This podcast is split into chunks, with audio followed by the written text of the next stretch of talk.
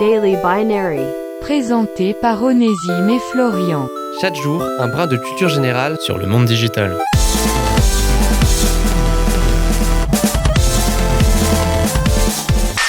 Aujourd'hui, dans Daily Binary, on se retrouve pour un nouvel épisode dans le monde du digital, mais pour une fois, nous allons nous intéresser à des supports physiques. Vous avez peut-être déjà connu l'époque des VHS, mais si, vous savez, ces fameuses bandes magnétiques qu'il fallait rembobiner entièrement pour revenir au début de la cassette.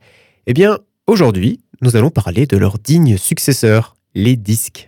Et on ne parle pas des disques vinyles, qui eux ont encore un fonctionnement différent, qui d'ailleurs se rapproche plus de la VHS, car les données sont inscrites directement sur la platine. Là, les données sont inscrites avec des 0 et des 1, puis ensuite lues par un lecteur laser, et pour finir les interpréter numériquement.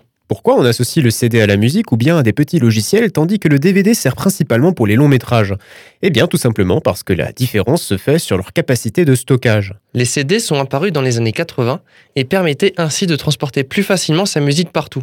C'est bien plus simple d'avoir un lecteur CD qui permet de sélectionner la musique, mettre en pause, en appuyant sur un simple bouton, plutôt que de s'embêter avec un tourne-disque où il faut positionner manuellement le stylet au bon endroit. Tandis que le DVD, qui a vraiment pris de l'essor dans les années 2000, permet de stocker plus de 10 fois la quantité de données d'un CD-ROM.